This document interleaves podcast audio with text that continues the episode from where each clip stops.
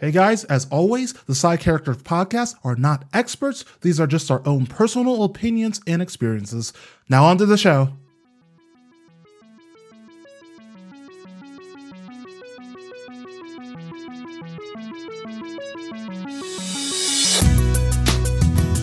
Hello and welcome to the Side Characters podcast, a podcast about diversity and nerd culture. I'm Jordan. I'm Leah. And with us today, we have a guest, my friend and yours, Mariane. Hello. Everybody clap. Clap, clap, clap, clap, clap, clap, clap, clap. You can't ever just do like a normal intro for people. No, I can't. Anyways, It's impossible. hello and welcome to the show, Mariane. How are you doing? Hi. Doing okay. A little tired. yeah, as we all talk, like, yeah, I stayed up till 3 a.m. Oh, I stayed up till 2 a.m. It's like, yeah, we're doing. I'm the Great. only Yeah. normal person, and I stayed up until one. I'm, the, I'm the normal person who's only stayed up till 1. Not like these other people who at went to bed an It's hour after me. It's fine. You were just I'm missing the awake. wine, Leah. You just I- needed yes. wine. Yeah, like, Exactly. Well, that was me two nights ago, so it's fine. We're all living in a pandemic. It's fine. We're allowed to be this way. we're, li- we're living in a nightmare. Anyway, speaking of nightmares, this is not the proper segue, but uh, we just want to start out by Not giving our labels again since we have a guest on, and, and I want. Oh my and so I'm going to start Can with my form labels. words? What are you saying, Leah? Nothing. I'm just making fun of you. yeah, It's fine. that's what. Continue. Don't talk when I'm talking. Anyways, so, so, um, start with labels. Uh, as always, I am an African American cis straight male in his late twenties. I have to Yeah. say late I'm- now. Yeah, I know. I'm also in my late twenties. I am a white woman, um, a LGBT plus. Uh, am I forgetting anything? No, you're I good. feel like cis. Technically, yes, that fits into that. Um, I feel like that's not even a technically. I don't just. I'd kill me now. I hate myself. Okay, this is keep going. This is Somebody this is go. perfect for the mental health episode where we start just like ah kill me now I hate myself. It's like we're doing great. Anyways, Mariane. Um, turn. Hi. uh, so I'm a Filipino Canadian. Uh, parents were immigrants. Uh, what am I missing here? I'm cis, straight, female. Yep. Did I get everything? Yep, that is everything. Yeah, Cool. sweet. Okay, and so now here is the actual hard hitting question, the one that's going to probably trip you up. But Mariane, The what, one that gets us the Nobel, not the Nobel, the Pulitzer Prize for journalism. what kind of nerd media are you into? Hmm. So mostly off the top of my head, like uh, gaming is probably like the number one thing I consume in terms of media. Um, You are welcome Books here. and TV shows. Yes, thank you. um, but yeah, so mostly video games, um, some books, and some TV shows as well. Nice. Okay. Where did you get your start? Actually, in? hold on, hold on, hold on. Let's name name one of each that like just comes first thing that comes to your mind: a game, a book, and a TV show. Oh, okay. So this is probably like off of proximity because these are the closest things, uh, like for examples. But video game, Legend of Zelda. Holy crap! Yeah. Um, book. I'm currently reading his Dark Materials, so that's like I'm on the last book. Yeah, Classic. so that's what comes to mind. Uh, and show. I like recently fell in love with the She-Ra reboot. Oh, okay. So I Yeah, have still fun. yet to watch it. It is still on my It's Netflix good. list, burning a oh, hole. it's so good. Yeah. It's so good. It is so good. Um, how did you get into like the nerddoms? How did like what is your earliest memory with like something nerdy? My earliest memories, and like I don't know which one came first, but when I was younger, like um, we got like a, a lot of my stuff was like hand me down because we immigrated to Canada when I was like two and a half, um, and one of our family friends had given us um, an SNES, I think, Oh yes. um, and it was broken. Like we got it like broke. She gave it to us because they were like, "Well, we can't use it anymore," and like your dad is like handy with this kind of stuff. So he actually ended up fixing it, and we had it for like a good year. And I would come home like from kindergarten, play like a Super Mario Bros. oh my gosh, um, that's awesome. And then it like just one day it just like poofed, like it didn't work anymore. Oh no. Um, yeah, and like my dad got interested in it too. So for my, I don't remember which birthday, but he got me a PlayStation One. Oh nice. Um, so- yeah, so many nights when I was a kid, like playing PlayStation. Um, So that's kind of where it like all started. And then I met like, you know, friends who were super into it and that kind of just fueled the flames of nerddom. nice.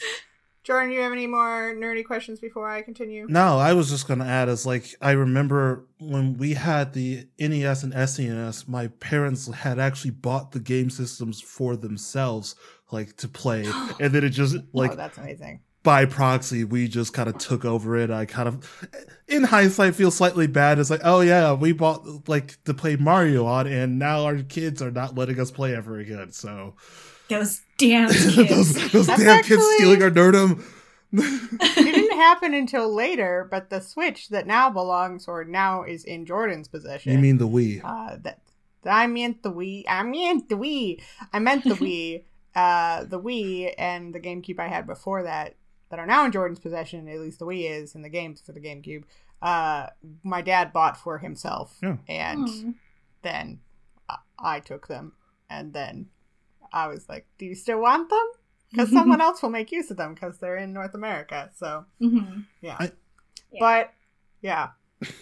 Uh Mariane, I was gonna ask. So, so why why why are you here?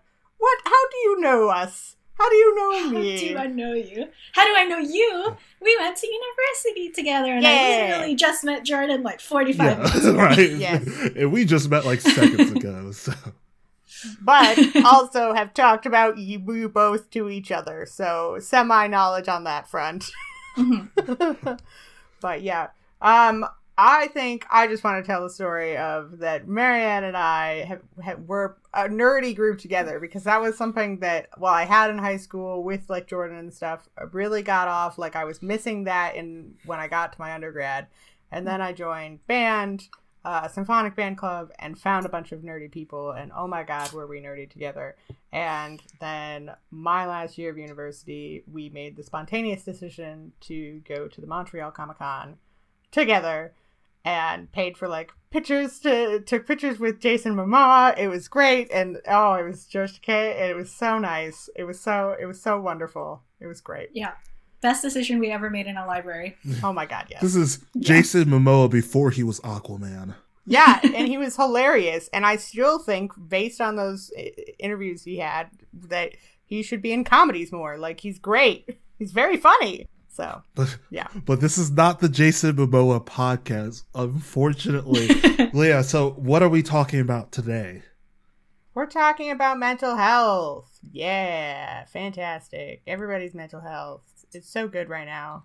This year has taken a toll on everyone's mental health, and we kind of want to talk about like our own and like where we think meat nerddom has been with it, and where we're going with it, and where we would like it to go. Particularly, like, gonna keep this episode ep- episode happier on the lighter note because we've been, you know, we like to rotate in and out. So we want um, to keep it on the happier note because Jordan just went through the 2020 election and it's still going Yeah. on.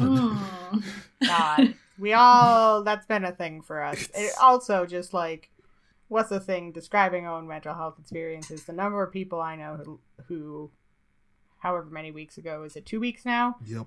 couldn't do anything for that entire week. Mhm. Don't worry, you're not alone. Everyone couldn't do anything. It's wonderful. So, talking about mental health, I just want to like we I think we want to highlight a little bit of our own mental health so you know where we're at because we're not talking from a place that we're going to talk from our own place of uh, experience and what we've had. So, I am part of the classic crew of academics who have issues with their mental health. Woo! So, if you don't know, academia has a really high rate of mental health issues. It's a big problem that universities do not like to address and underfund. Funny because they often study people with mental health problems. It's great. Um, so I have anxiety and depression and um, ADHD as well, which throws into that fact, and um, generally means that I'm I'm on medication for it and uh, struggle with you know all sorts of stuff related to anxiety and with my work and all that type of stuff, and it's affected my life. So I just want to give you guys all a little perspective on where it is to be Leah. Be open about that shit. So next. Is it good? Get away from me! Stop talking about me! I I do like just like personally just seeing you flail sometimes, but uh, Uh, you yeah, probably feel it- the same when I do the exact same thing. But it's really fun to see if to see you flail. I what a I beautiful friendship. I just don't, you know, know how to end things. It's a it's a thing I've come to realize this year when I record online online lectures and presentations where literally I this is a random story and probably will get cut. Uh I recorded an online presentation for a workshop and ended with Thank you for listening. Bye. And just and stopped it. It was the worst. It was the worst thing. I just So awkward. I just imagine it, thank you for listening. Bye. You hang up and then immediately dive under your desk. Just no, it's over. Uh, it was me racing to hit the button on uh, on OBS. It was like, ah! that is so funny. So. Okay. but yeah, gives you an eye into my anxiety-ridden state and guilt-ridden state as Okay. usual. I'm, I'm Ah, gonna have to put you out of your Mm. misery. So, Mariane, Yeah. would you like to talk about your experiences with mental health? Sure. So, like Leah, I'm also in the academic world. Um, and like she's already said, like many of my colleagues and friends um, struggle with some mental health issues. Um, and I am both lucky and perhaps a bit unfortunate because of our circumstances that so many people that I know are, are struggling with that. Um, I am actually lucky to be around people who are very accepting of that um, it's helped me come to, come to terms with a lot of what I've been dealing with. Um, and like I said, I mean, I've known Leah since uh, we were in undergrad Yeah. together, so she has been a big support. But a little bit, I guess, of background for me. So I am a PhD student. I study uh, music education um, uh, to do with actually mental health um, and music psychology. So my background is that uh, during my master's, I did not have a good time.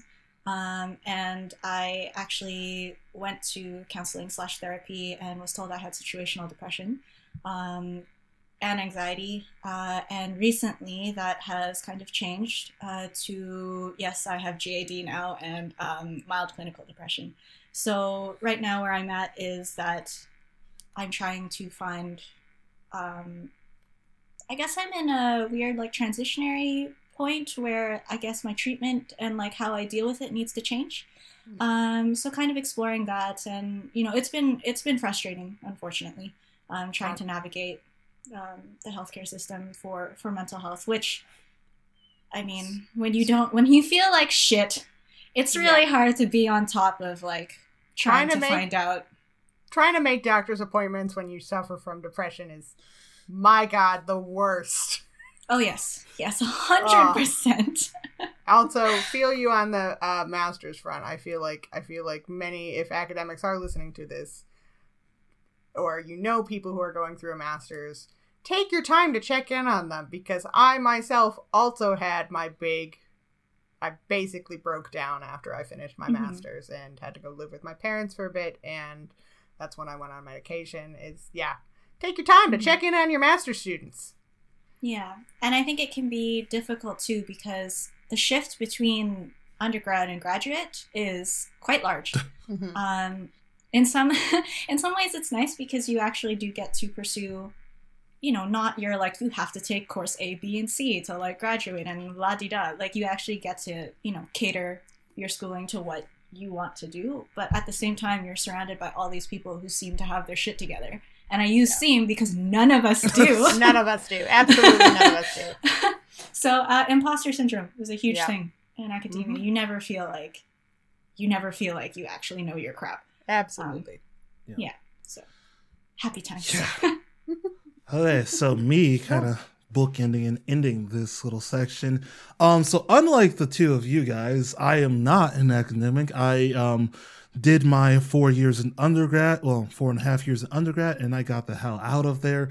There is like the thought of maybe doing some grad work, but that's a little far off, especially after hearing this last five minutes of it's a living hell. Well, also, we are in different fields. I people who are in sciences have a very different experience in academia. Just saying, I do know that for a fact. Imposter syndrome's still there, but how you do the Mhm. education itself is very different at a master's level for hard sciences. So.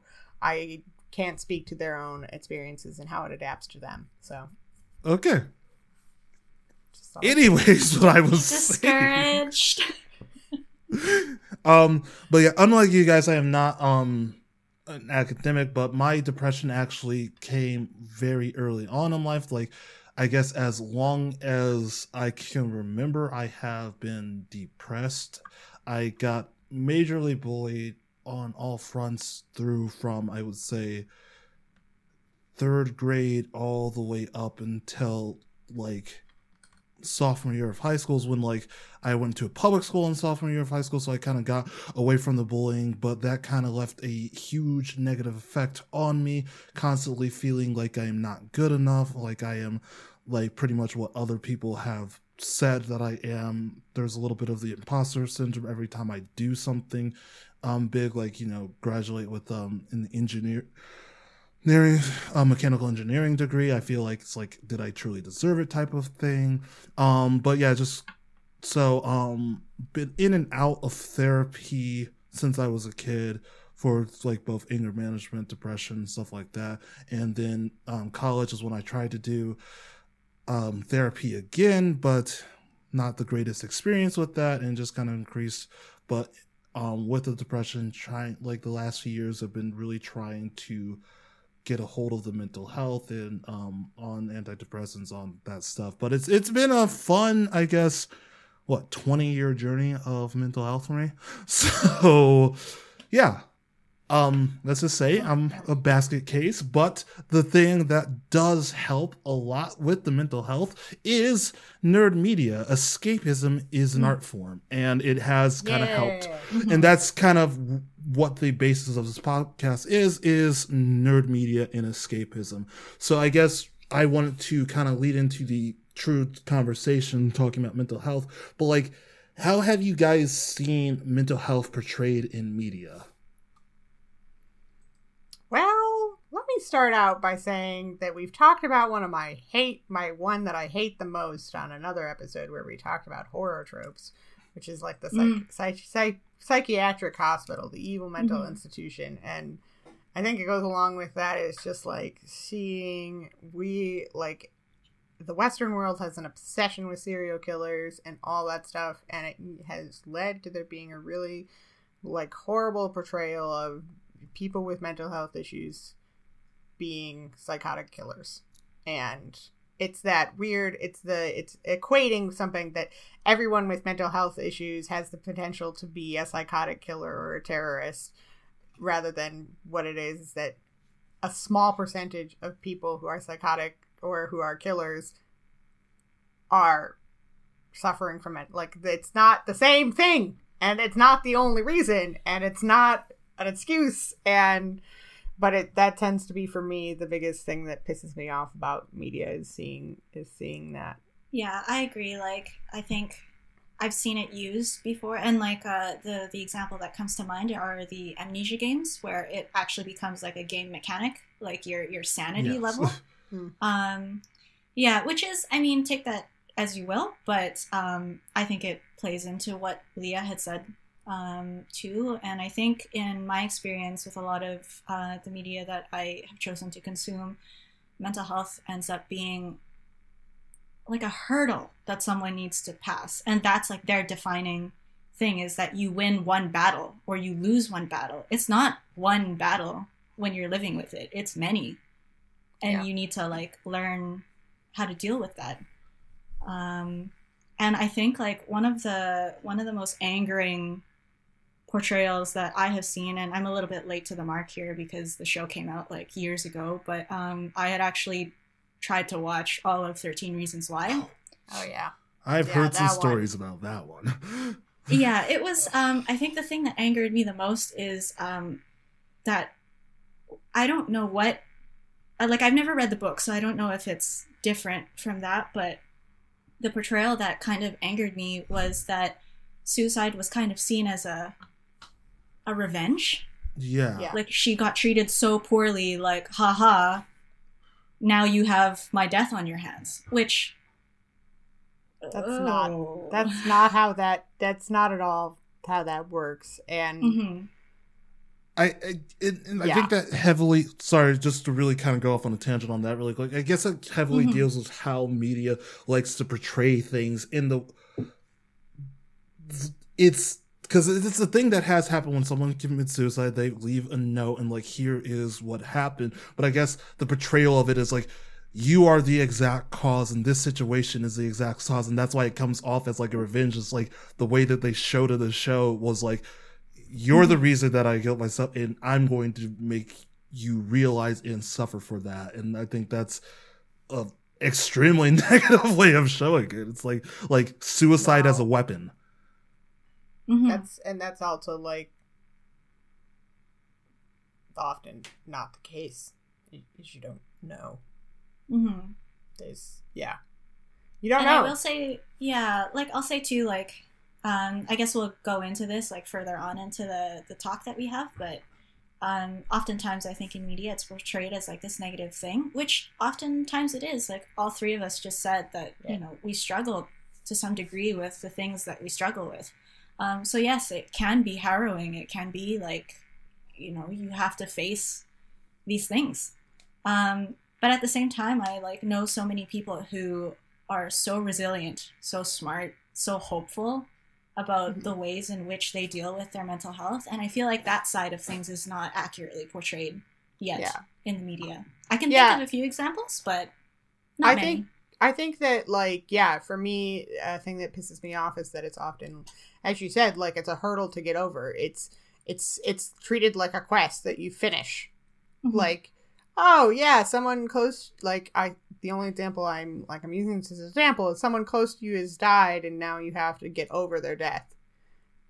And I think that's like just considering the number of people I know who have talked to me about someone passing that they they will apologize for some odd reason about feeling down months later. And I'm like what?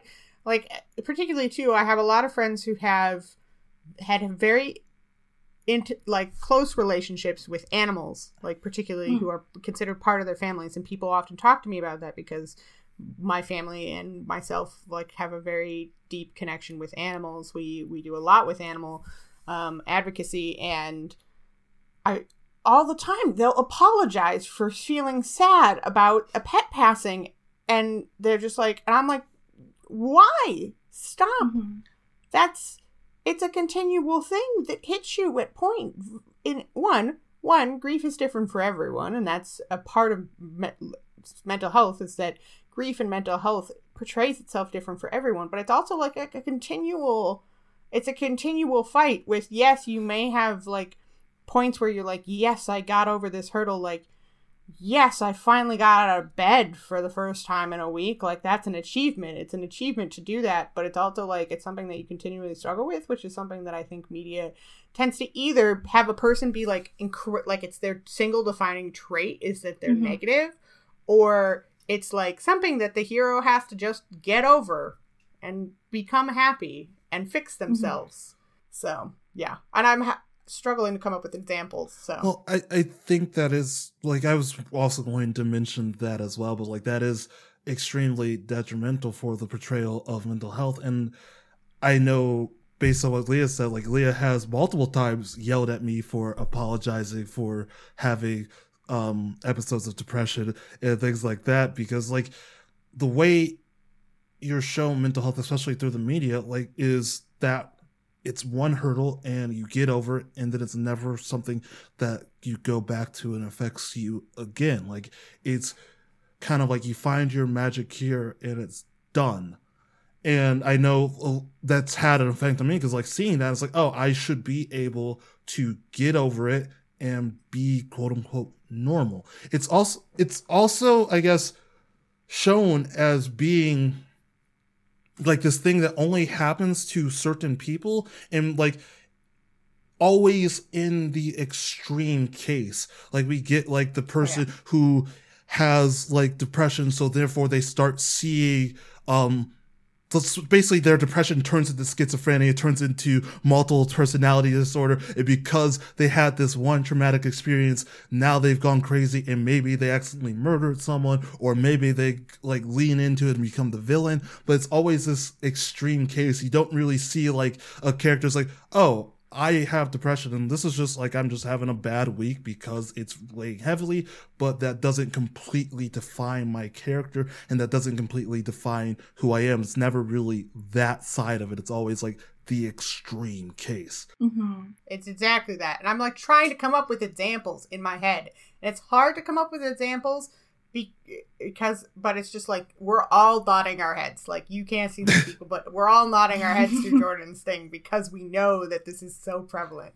Anyways, Mhm. continue. Well, I mean, like half of the examples that are in my head right now are horror movies or like suspense thrillers where the person had like a traumatic thing and then suddenly they're killing someone at the end of it. It's, it's, it's a lot of like stuff I'll like read, watch, and like play will be that type of idea of like the, the extreme case. But the other like portrayal that I guess I've seen is like the ABC family, like the um the, the like oh i have depression but i'm so pretty and wonderful it doesn't actually affect me it's like what Ugh.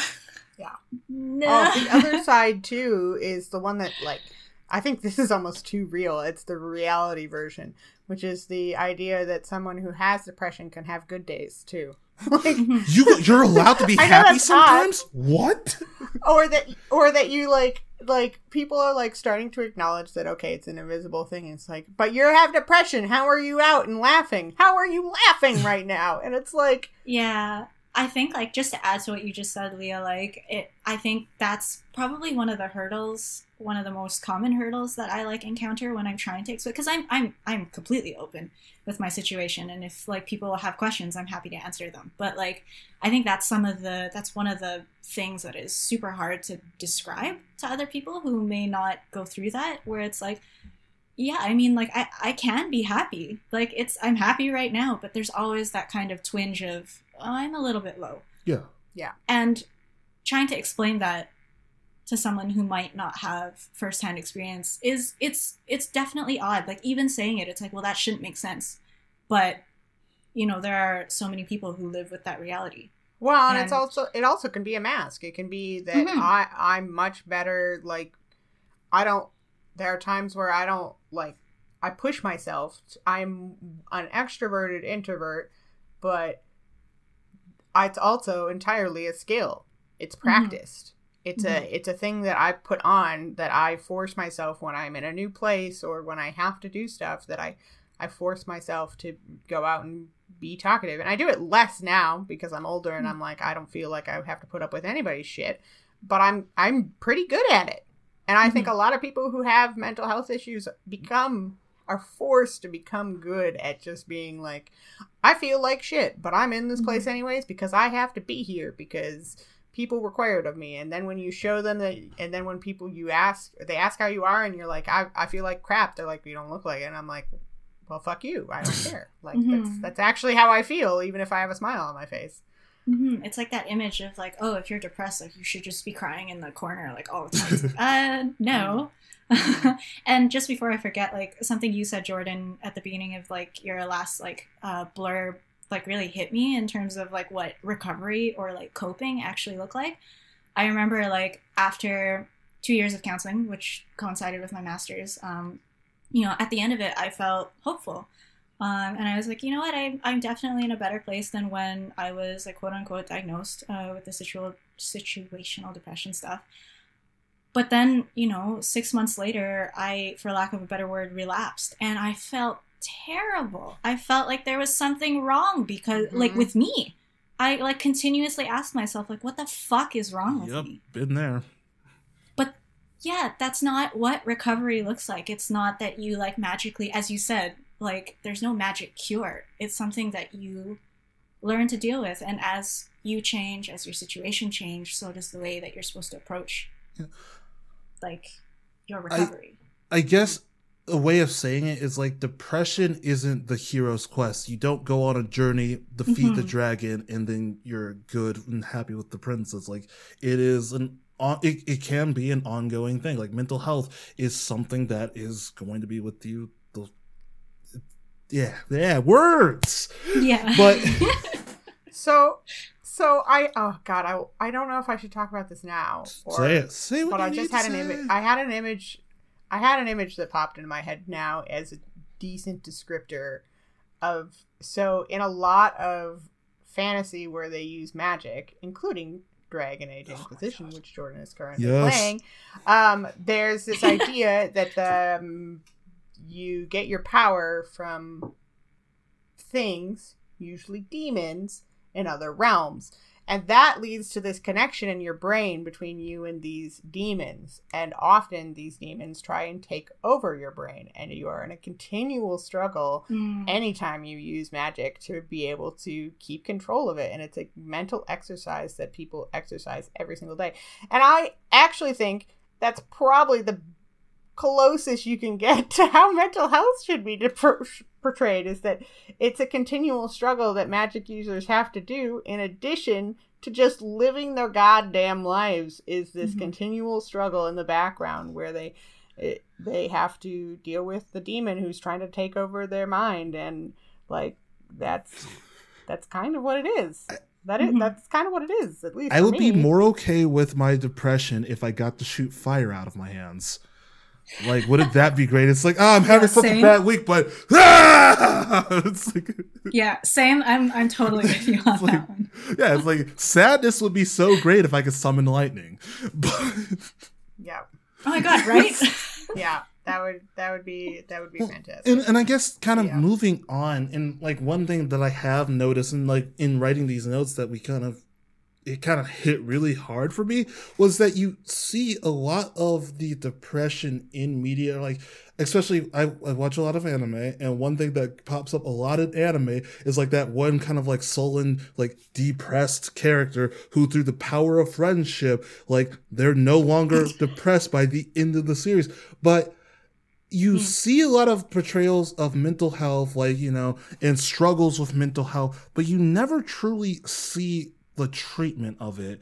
And I guess, I guess, ha, do you guys have that same experience, like seeing a lot of like mental health portrayals of like schizophrenia, whatever, but never seeing that character or whatever get help? Yeah, hundred percent. And like one of the again, I'm gonna go back to like Thirteen Reasons Why because like uh, in the you know in the series, like she does multiple times try the the main character tries to seek help for mental health, and like it's just this hurt, like it's just so difficult. And like Leah and I were talking about in the beginning after we did our introductions, like when you're not in a good headspace, that is a thousand times harder especially if there are hurdles in your way. And I feel like, yeah, you're right. Like, you know, there's always this whole this is a struggle, this is something that we have to deal with, it's a demon that we have to conquer.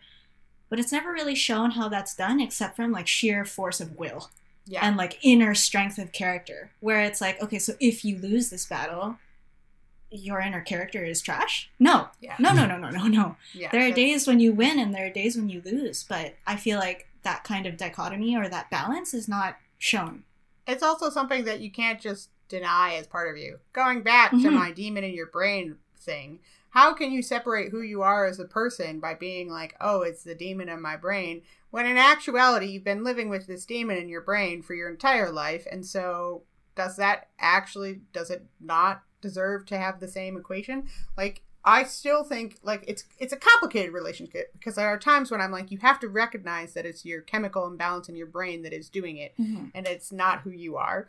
That is true, but you also cannot blame it for actions that you take if impacting other people because Mhm. you have to recognize that it is a part of who you are and that it's something that you live with and it's not like it's like well I want you cuz people have had this all the time where they're like I want you without your depression. Well, that's not going to happen cuz that comes with me. It's a package deal. that's that's such a sad statement too it's like oh so like i'm completely fine if i wasn't sad all the time Yeah. And right yeah, it's it's it's incredibly frustrating, but it's just I'm just thinking of like I read a lot of shojo manga at, at or at least I used to a lot read a lot of shojo manga, and in that they there's a lot of like very quiet girls who like have to get out of their shell or like will have past past trauma.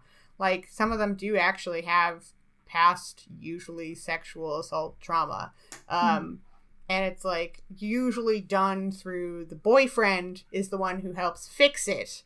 Um or stuff like that and uh it's just it pisses me off all the time that this is what they choose like that they that's how they do it is that it's like oh yeah just through friends and stuff like that it's fixed and and a lot of times that's that's like in a real world situation no that's that's not helpful it's not it's not productive to show this as well because like i own i had my own stigmas as well that like i was all for therapy but i really didn't want to do medication because Mhm. like I knew that they were overprescribed and like all this stuff. And my friend was like, and then I talked to friends who were like, yeah, like all of our friends are on it. And I was like, oh, well, this is something I can do. Like it's, oh, yeah, that's, oh, maybe I should be doing both. Like it's a combo effect of like doing both. And it's just, you can't just power through.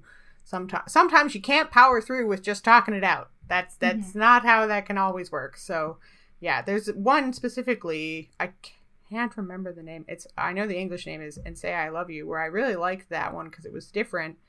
Because the female character was very quiet and just did her own thing, and people didn't try and change her from doing her own thing, and that was nice.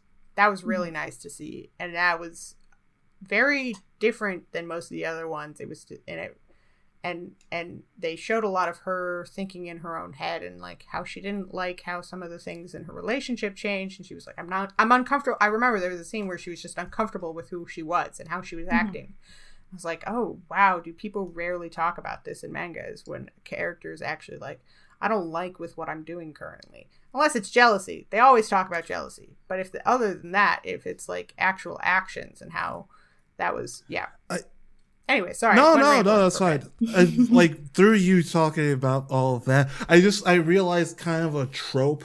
Well, two tropes that are in a lot of anime and actually might be just in media in general. Like first, again, the power of friendship one like saves you from like all of the wrongdoings of your life. But um, I I, I noticed another one, and it's actually in, in something I watched recently where it's that like kind of the the badgering friend of like tell me what's wrong with you. Is like i'm not gonna leave until i find out what's wrong with you so i can help you type thing. Where it's that constant like you have like it's usually a protagonist talking to that one sullen character who's like i'm going to stay here until you get better type thing like forcing them to open up. And i think that's like to me like a very negative way of portray- portraying it where it's just like it's not like if someone's going to open up about their mental health, that's on them. It's not you telling them they have to. And I know that's one trope that like exists is like Mhm. I'm I'm the main character, so therefore I can solve your depression for you.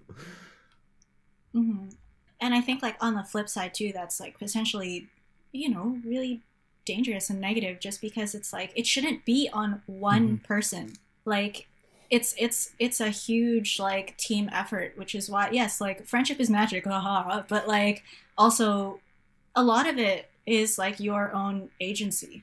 And like it is unfair to rely on, you know, just one person, whether it be your partner, your best friend, like your mom, your dad, whoever like that's a lot on their shoulders um, and i think Yeah. that you know like uh, and i i mean i know we had this kind of on the schedule but i would like to see more of the caretakers yeah. point of things. Just because they play such an important Mhm. role.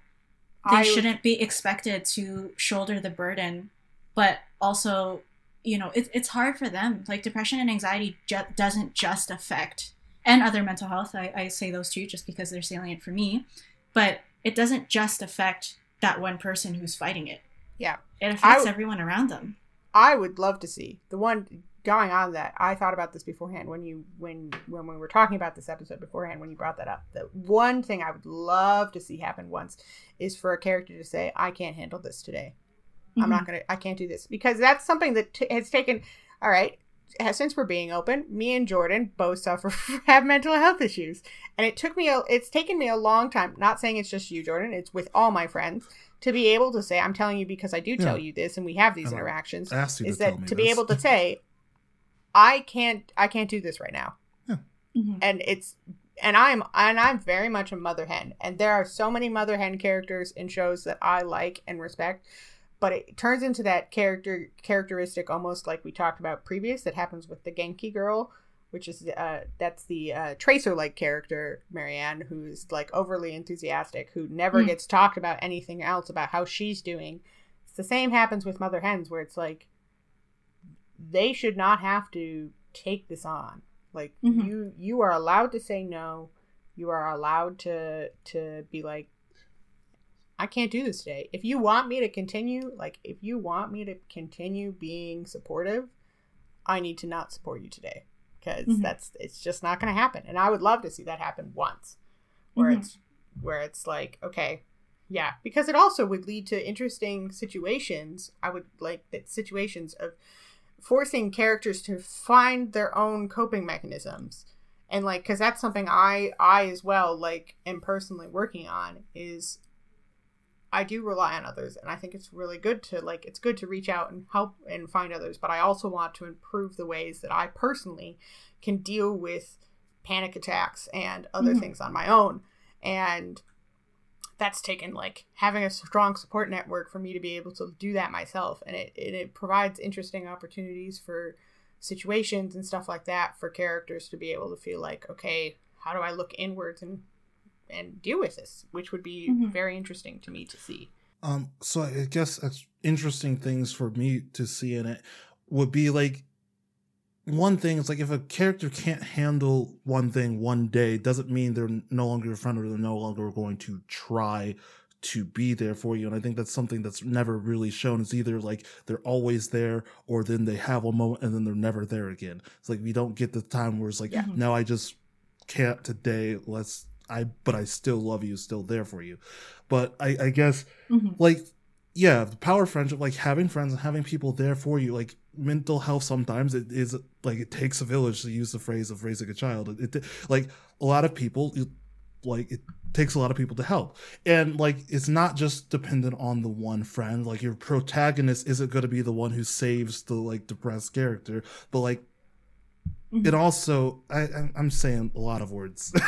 But but also i guess it would be to the, uh, the idea of like uh, one thing i would like to see is like that protagonist who's like saving the person with depression or whatever i would like them to realize that like it's not their sole responsibility and then Yeah. also that they can take the time to um basically um deal with themselves Mhm. yeah because that, that that's like Yeah. two things we don't ever yeah. see we don't ever see like a character realize like oh it's not well i mean we do i have examples in my mind i can't think of the names of them but you do see it sometimes where it's like okay Mhm. i i cannot be the sole one to save the i'm it's not my responsibility to save this person and then you don't really I- see them like Yeah. oh shit maybe there's some stuff on my side that i need to fix too if i'm thinking i'm the constant savior I have an example. I just I I wrote it down earlier, and I this is the perfect point to talk about it.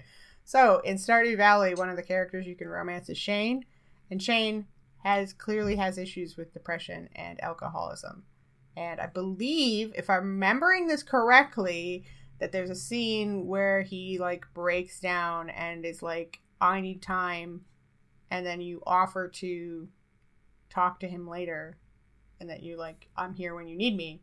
A, I believe there's a point in that storyline where that where it's like I was really happy with that portrayal because it's a subject that's never dealt with in anything that has any sort of dating aspect. But like a large part of his cutscenes was helping him realize that he was in an like or that him not helping him realize, but seeing him go through these this realization personally and then offering to help and then stepping back and then when you gain more hearts that's when you have the cutscene of like hey i'm ready to talk about it now Mhm. and yeah i think i'm remembering that que- correctly i hope i am but yeah that was a good one to see in that where it's like they use the mechanic of that heart that it comes every couple hearts to be able to be Mhm. like, "Hey, I'm here for you. Come to me when you need it," and then have that scene later on, Mhm. which I think is very important to show that it's it doesn't always happen instantly. It takes have- setting that foundation up of being like your main character going, "Hey, I'm here. I'm here to talk to you," and then working that relationship and being like, someday potentially that character will open up to you. And that's mm-hmm. great. I think I have like two things to add to that too. Like I, from what you guys just both said, like there is a thing that I have been trying to keep in the back of my mind recently because I think like all of us here, to one degree or another, I'm not sure like um, what your personal experiences have been, but um, as people who do struggle with mental health, I think sometimes we're put in the position where we are the people who are getting helped and we are the people who are trying to help Mhm. other Yep. people. So we are the care receivers and the caretakers.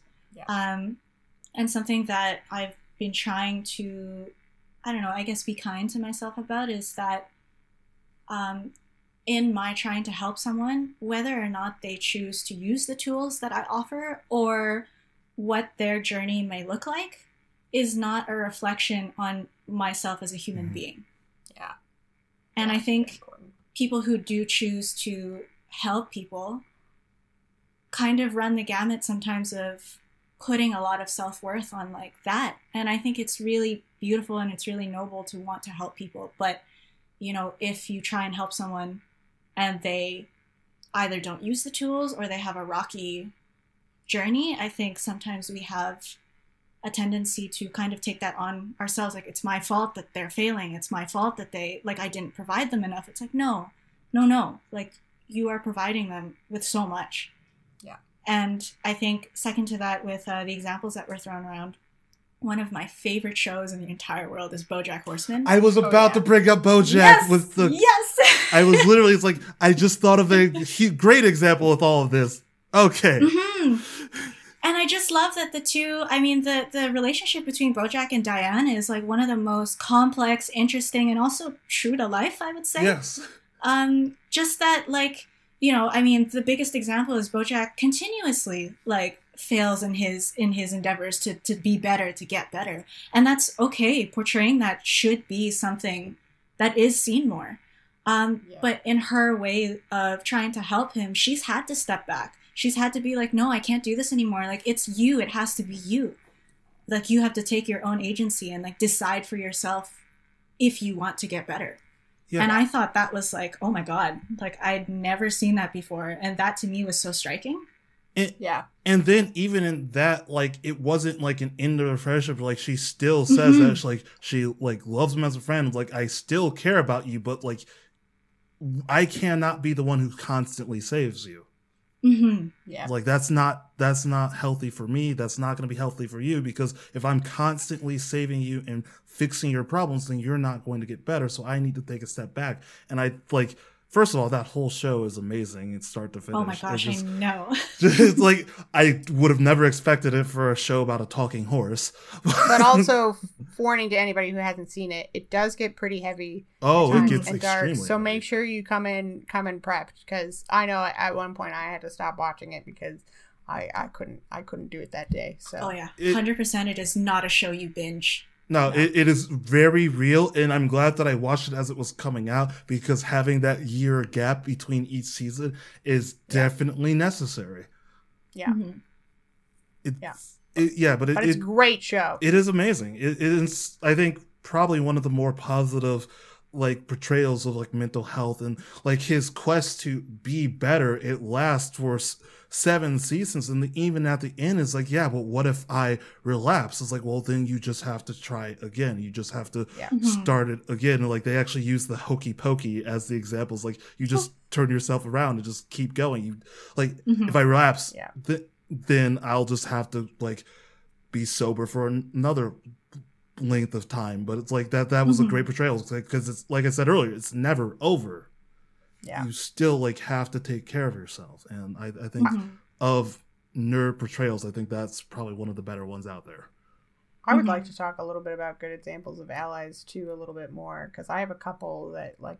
So I recently rewatched Into the Spider Verse, and as I was watching it, I was pretty happy with how they portrayed Miles' parents because Miles, they didn't really like his mental health isn't something that's like particularly talked about in the series, but his parents are just like pretty decent allies in the fact that they like he comes home clearly in a state. His dad's like, "Oh, you should be at school," and his mom's like, "No, no, no, no, no, no, you're staying here tonight." Like it's and no questions asked. As well, like I really respected the fact that I realized halfway through the movie because it's I've seen it multiple times now that clearly his parents have to know that he still talks with his uncle Aaron Yeah. and his dad has a horrible relationship with him and obviously shit has gone down. But they let him still hang out with him anyways which is something that i think all parents could like learn. If you're not like if you can't talk about what issues you have at least let them learn to that like and take who they can from the influences that they have. Like that's i think that's a i think that was great as well. Mhm. Another ally who i who i was talking about So beforehand really Yep. quick on that like Yep. side of like talking about Miles because of course I've been playing the um. Spider-Man Miles Morales video game and I think as far as allies in that like hi like his best friend in the game Ganke and there, there's there's a moment where like um Miles's mother is I guess running for some office I forget what it is but um she's having a rally and in the last game his dad died during one of those rallies so he has like a moment of like very like he's super anxious because you know it's like oh last time there was one of these rallies my dad died. Something bad can happen to my mother but like his friend kind of steps in it's like no i'm here for you this whole time. If anything happens it's me and you together. It's like you don't have to do this alone. And i thought that was a really good just like his friend wasn't like, "Oh, whatever, get over. it. It's not gonna happen. That was one freak accident." It was like, uh, "No, this is the two of us. We're here. It's like, if you need to, it's like we can go backstage and see your mom." It, it was just like a very good moment. It's like, "Oh, this guy clearly is a good friend." Anyway, And I and I think as well the other example I had, which I confirmed. So I watch I watch Critical Role, like many people out there, um, and I confirmed today with someone who is actually caught up because I am only at episode seventy two of hundred and like eighteen now Good. of campaign two. Holy crap! It takes so long to catch up. But I confirmed with someone who has what caught up all to date that this character still maintains their good ally status, which is Caduceus Clay, who is uh, the Taliesin Jaffe's character, Furbolg. He is very wise and is basically like a stoner type character. He he isn't smart but very wise, and he's everybody's companion, and isn't just like cool with everything. He's very much like he has his principles and is willing to say to say them to people and set people straight. Like I I there was a re- episode I was watching recently where he was like um has no one experienced like the fact of people actually trusting them and that we should tell the truth. And I think it's like for me that was like an interesting moment of pulling everybody's heads out of their own asses and being like take a moment to remember that you can trust other people. Mhm. and i like i know it's not as much related to mental health but he always is the person who tends to be the someone people can lie on, rely on and turn to and talk about. And i i think that's a great person to have and especially a campaign where like for them a lot of the characters are pretty messed up and have messed up past. Like my god do i love caleb widogast but he is a broken little boy. He's such a broken little boy. Um uh and yeah so a lot of them have issues or are naive. I know jordan doesn't watch critical role at all and have so- no but- desire to. but he's he's a very flawed what caleb is a classically like flawed character with uh a lot wrong with him and suffers from a lot of mental health issues. Like he thinks he's literally the worst. He thinks he's trash. And that's something that like caduceus at least from what i've seen where i am has been working on trying to convince people that like no we're not horrible humans we're not all bad people because half the party is convinced that they're all horrible people. And that's like Mhm. he's been slowly working on them over time, beating beating into their heads the fact that they're not horrible people, that they're actually doing good stuff. And I think that's a that's a that's a good thing to be. That he's like he, he both is willing to stand and be like, I'm not okay with what we're doing right now, but at, at Mhm. the same time is still willing over time to beat into their heads that they're they're good people. I think that like ties in nicely to just going back with uh, like what you said about like I don't think I'm a good person, like I'm ter- I'm trash, blah blah blah, X Y Z. I think that ties into with one of my favorite quotes from BoJack Horseman, which like is full of nuance and you can argue it one way or the other, but I think it's actually said by Diane, where it's like there are no good or bad people in this world. We just hope that we do more good than bad. Yeah. And to me, that was so impactful because I spend a lot of time, like, you, you know, unfortunately, like when you are struggling with mental health things or other things too, it doesn't have to be mental health. Um, we might do things that if we were at 110%, we wouldn't do. And unfortunately, sometimes those actions do hurt the people around us that we care about the most. And it's really easy to get into the spiral of, oh my god i'm trash like why did i treat this person like this and like i'm a terrible person and like i shouldn't like you know i i am garbage and i think that's so that's such a real struggle.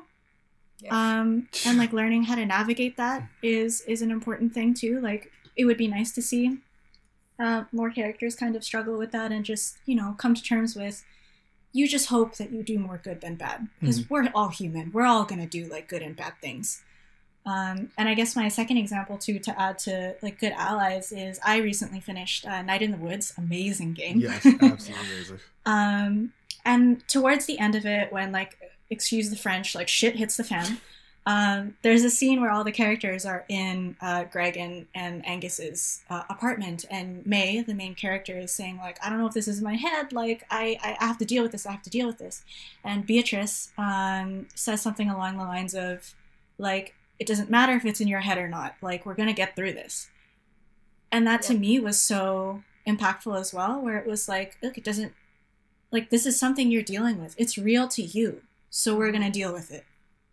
Yeah, Yeah. I mean, I think yeah. go on. Sorry, Jordan. Go. No, say what you're gonna say. I think that that's something that could translate well into. I'm continuing this demon example with God the magic thing because I think it would be a good, like, that would be a good way to teach people about mental health. Like, it would translate well into a video game. That would translate so well into a video game. Is like, it doesn't matter if it's real or false. Like, putting this as magic being your own mental health could be an interesting way to introduce people to these same strategies and stuff like that. Mm-hmm. Yeah. Sorry. the the other thing, just kind of based off a few examples that we've kind of gone here and there. The other thing that I like about well, first, Night in the Woods, BoJack Horseman, a bunch of like the things that we've kind of mentioned is just like the the characters that like seem like they're okay, but also like they have those moments where yeah no it's like i am not okay like i have these issues Mhm. like you could like we have like a lot of portrayals in media where it's like this character can do absolutely everything and then they do and they're perfectly fine and never have a moment of self-doubt ever. But the thing that like stands out to me is like having a character who comes off happy who comes off like in night of the woods like Mae as a goofball and whatever has like an issue. Or bojack horseman like pretty much every single character tries to portray themselves as being okay making these jokes to be okay but has an issue. And, like i think that's a very like normal way of showing mental health because like in a lot of the portrayals is like oh you're crying in the corner. That's not what having a mental health issue is. You're not that issue all the time. You can be a very well adjusted person but be majorly depressed or have schizophrenia Yeah. or whatever.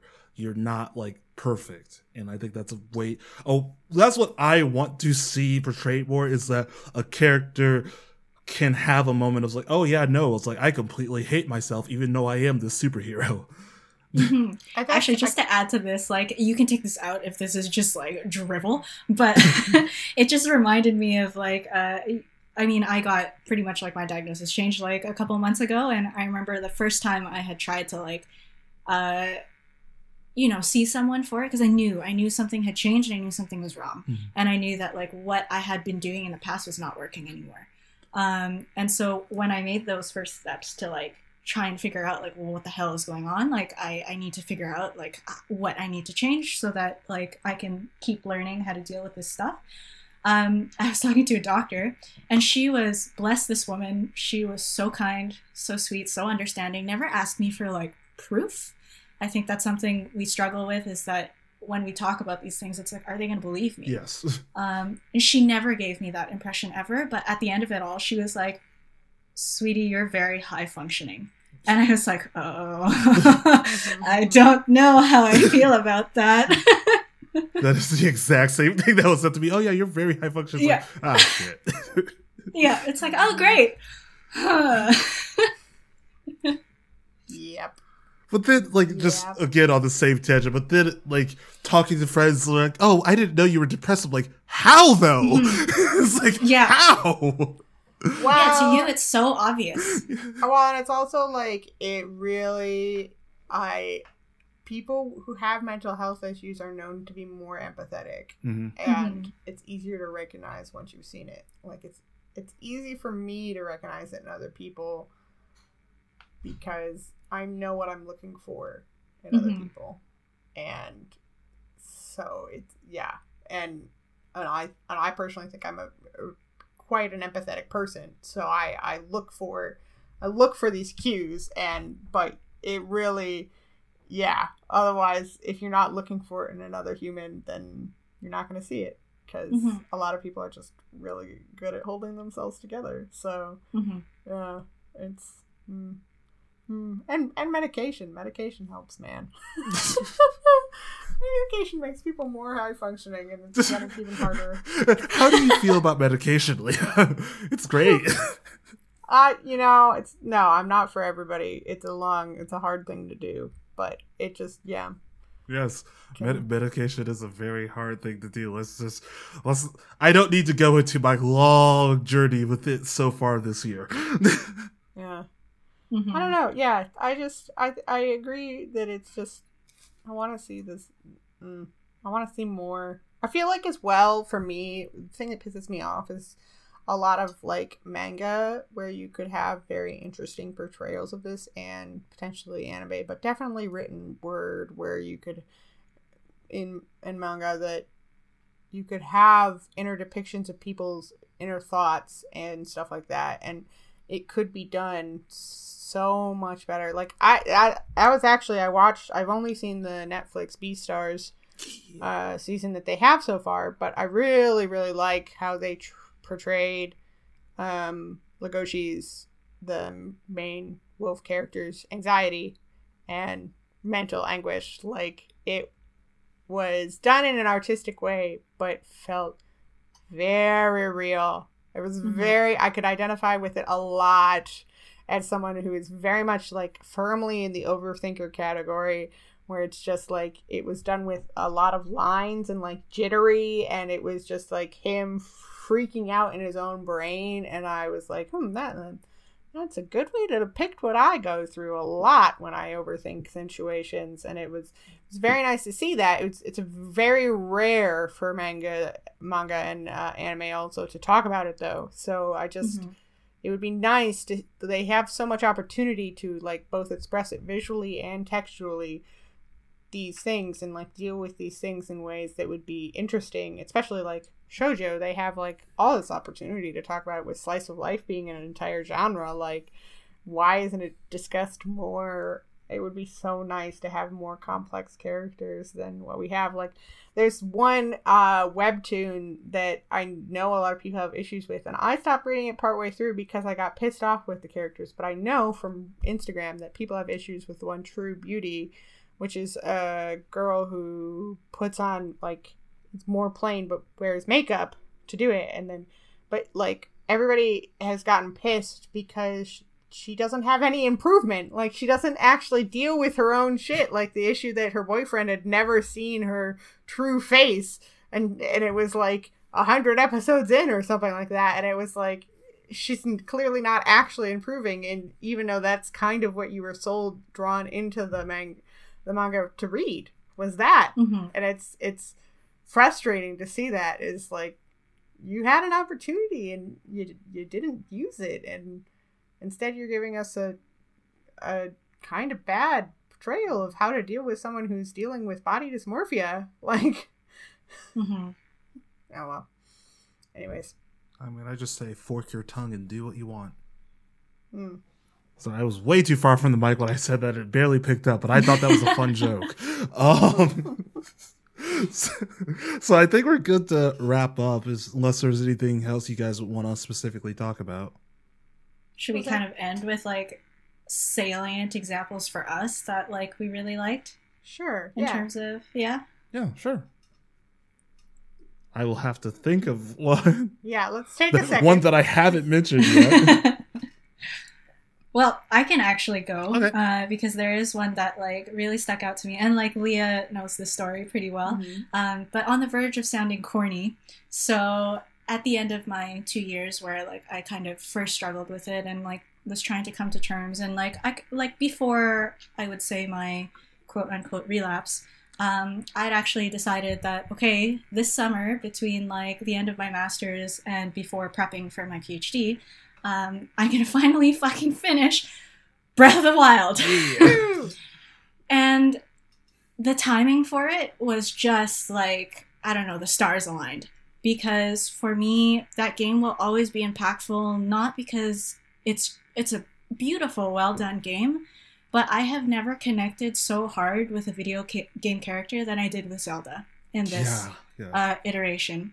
Um, I don't know if they've ever confirmed it, but to me, seeing a lot of how Zelda was in the flashbacks, um, to me, it was very obvious that she had anxiety. yeah.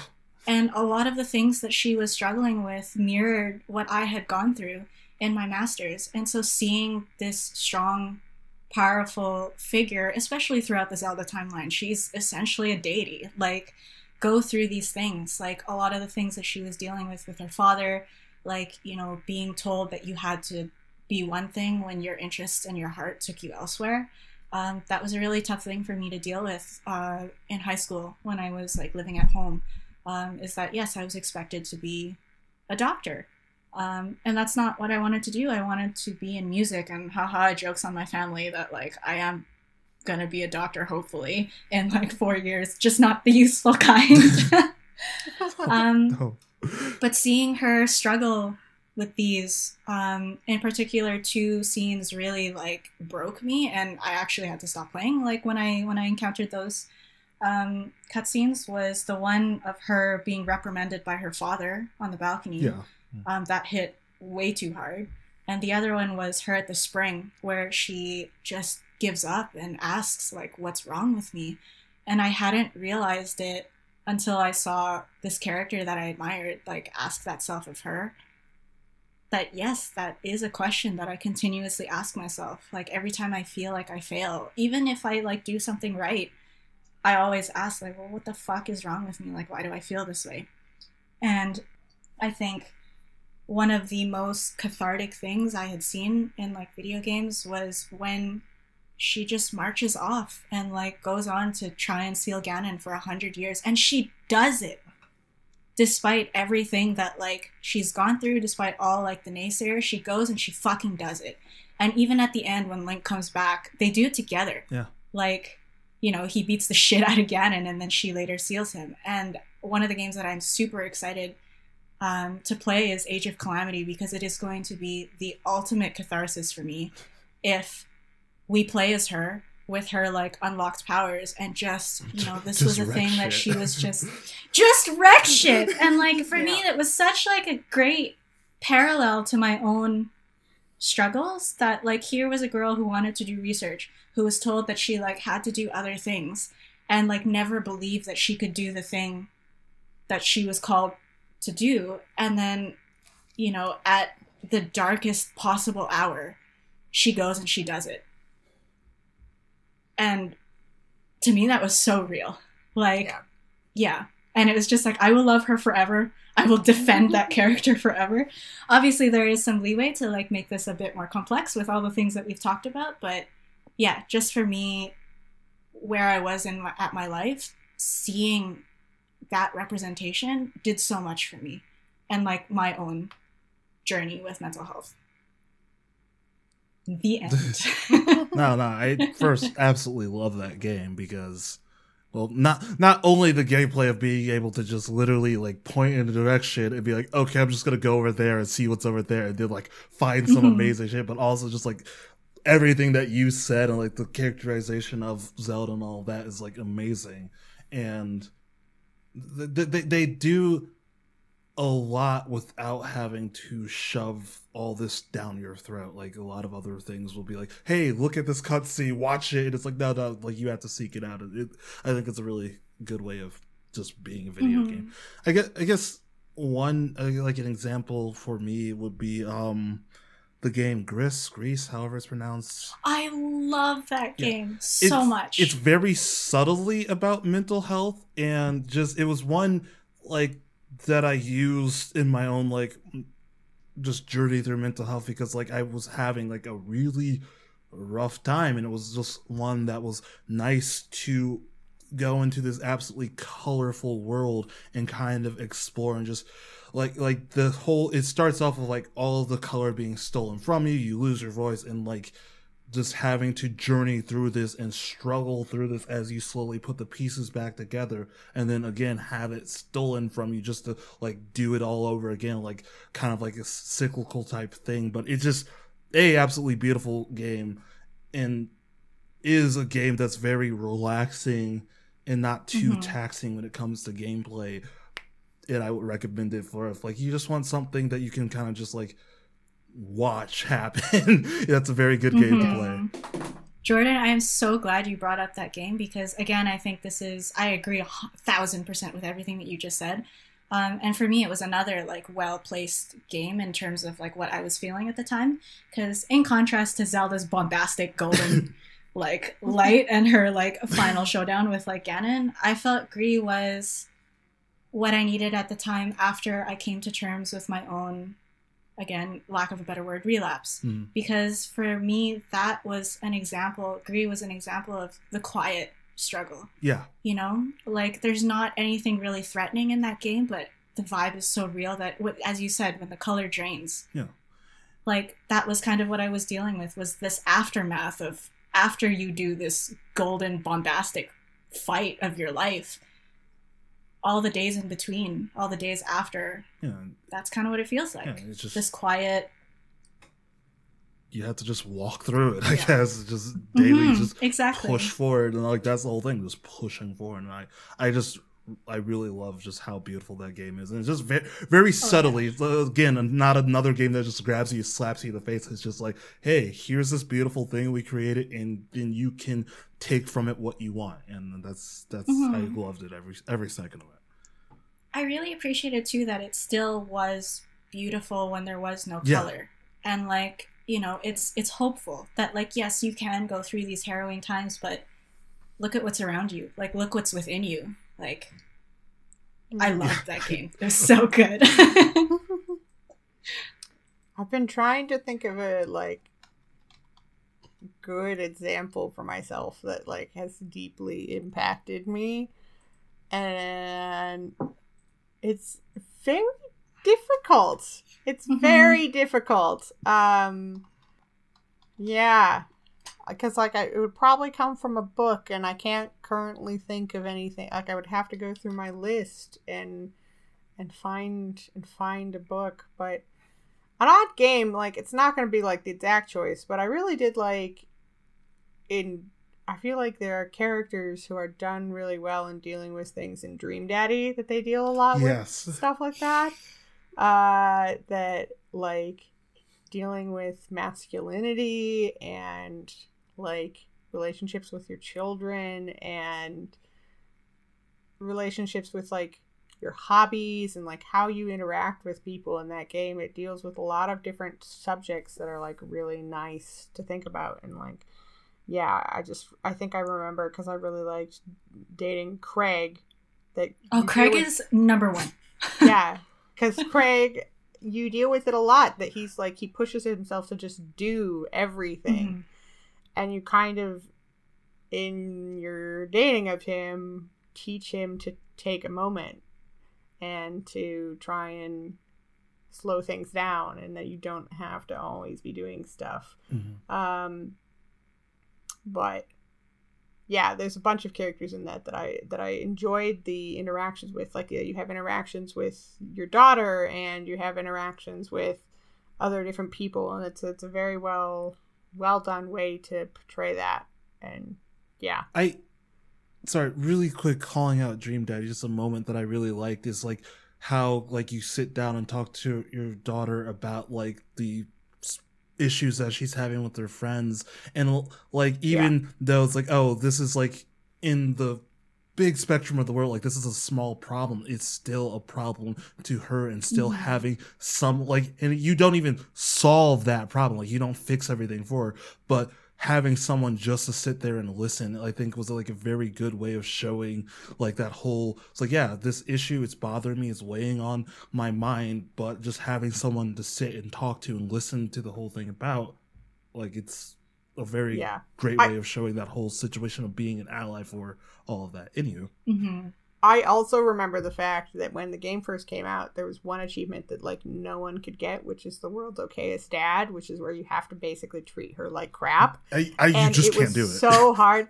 It was so. I remember that they had to like fix it so that there was a way you could get it because it's literally was next to impossible for people to be able to get it that achievement. And I was like, I never got it. I have every achievement in that game but that. yeah, yeah. Because why would I'm you want to be a shitty dad? I can't. Yeah. So uh, yeah, I think that it's a it's a that game did a lot of things right, and I wish there was more games like it because Mhm. it's it it takes that idea that yeah, I think text is a good way to to to talk about more complex emotions and stuff like that. That yeah, I wish it was more present in other things.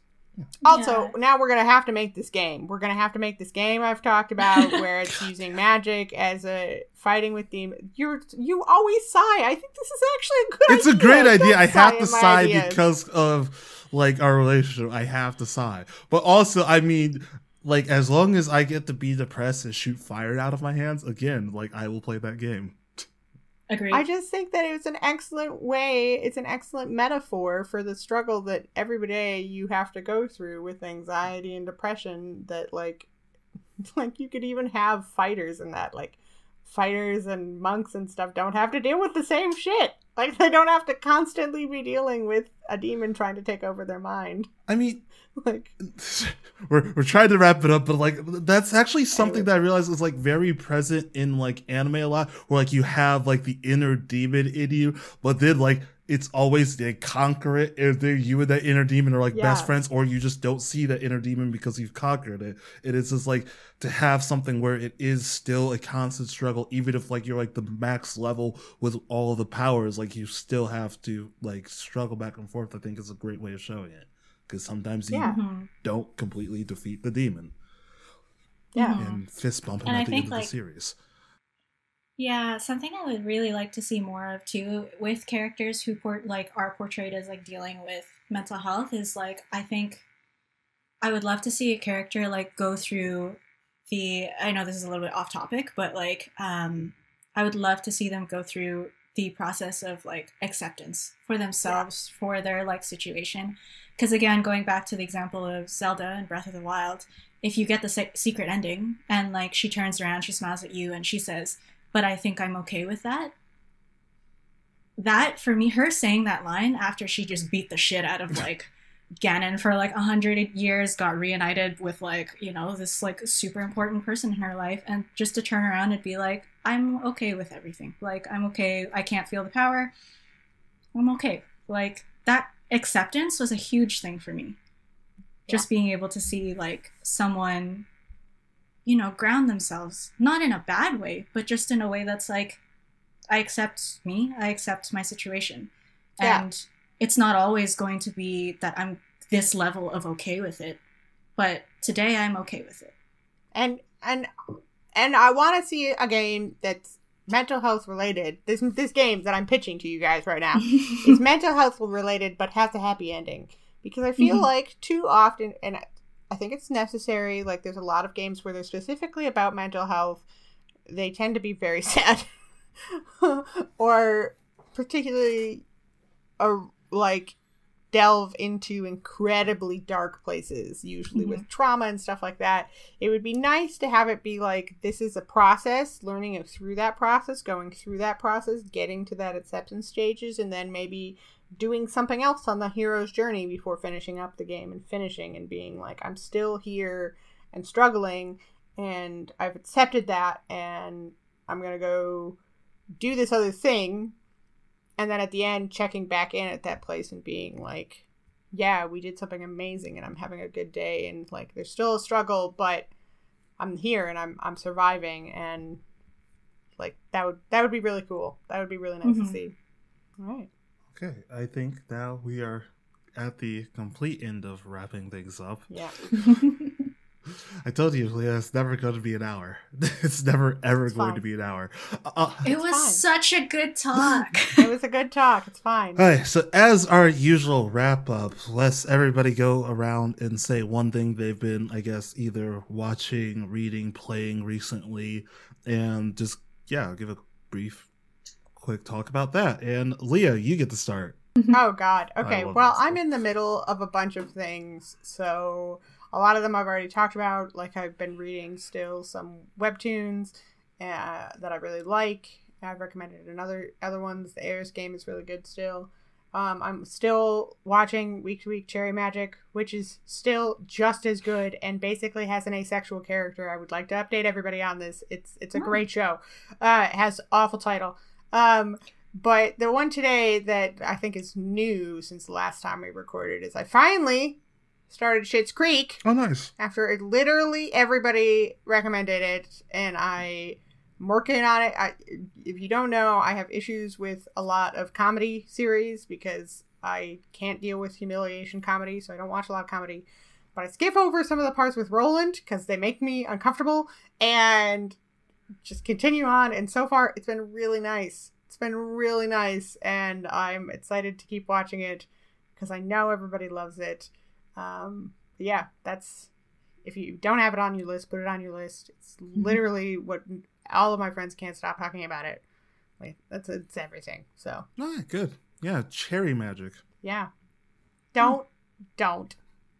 I know the title's bad. We all acknowledge that the title is literally the worst title on the planet, but the show is actually really good. Yeah, yeah, no, no, no. Everybody, please go out and check out cherry magic. Ugh, I'm sorry. I, I'm, I'm I sorry. hate myself. Anyways, uh, Mariane, do you have one? Uh, yeah, I guess like the stuff I'm consuming at the moment. So I'm on the last book of um, his Dark Materials, so the Amber Spyglass. Um, holy crap, that whole series so far has been like a trip. um, and I'm like enjoying it. I I've had this problem. I think Leah, we've talked about this a few Yeah. times where. I used to be a really big reader in high school, and like since university, I've kind of like really tapered off my reading.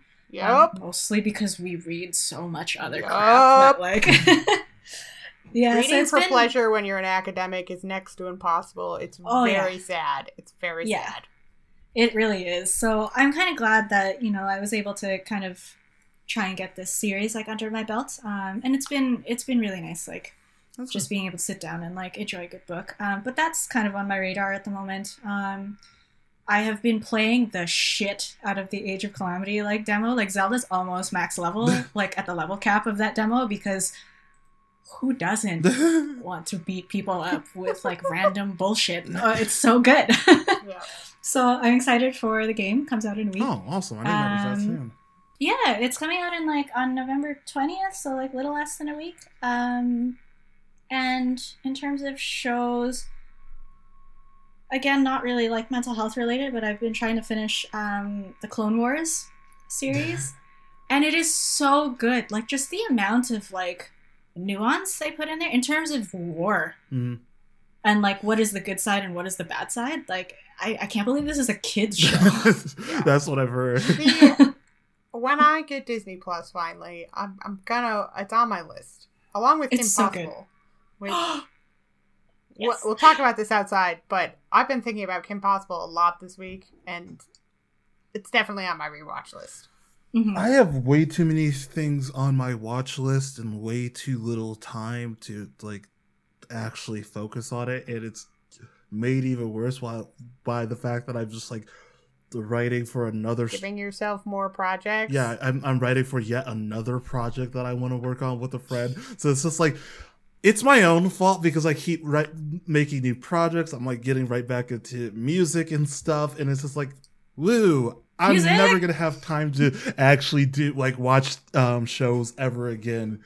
But um, the thing that I have been consuming, I mentioned it at the beginning of the show, and the thing I've been consuming is just so hardcore. Already 50% through the game, but um playing the new Spider-Man Miles Morales and it is the best thing I've played since the last Spider-Man game. Um first of all, it's diverse as hell. Um there's a deaf character who uses ASL. There's like just just every every color of person you would like to see in a game. There's just every walk of life. There's just LGBTQ is plus is heavily represented in it, and there's just so much just wonderful stuff going on. I got to a part where like I finished a bunch of side quests, and like the last one you have to go and pick up like a present for yourself in front of a giant Black Lives Matter mural. And I thought like them including that was really freaking awesome. And just the characterization of Miles Morales is great. Just like he's not a stereotype, he's not like a white character with black skin. Like he is a black character. He is smart, he is clever, he is just all around awesome. And without again because when i first started playing it i started tearing up but i never thought i would ever be playing a game with the black spider-man.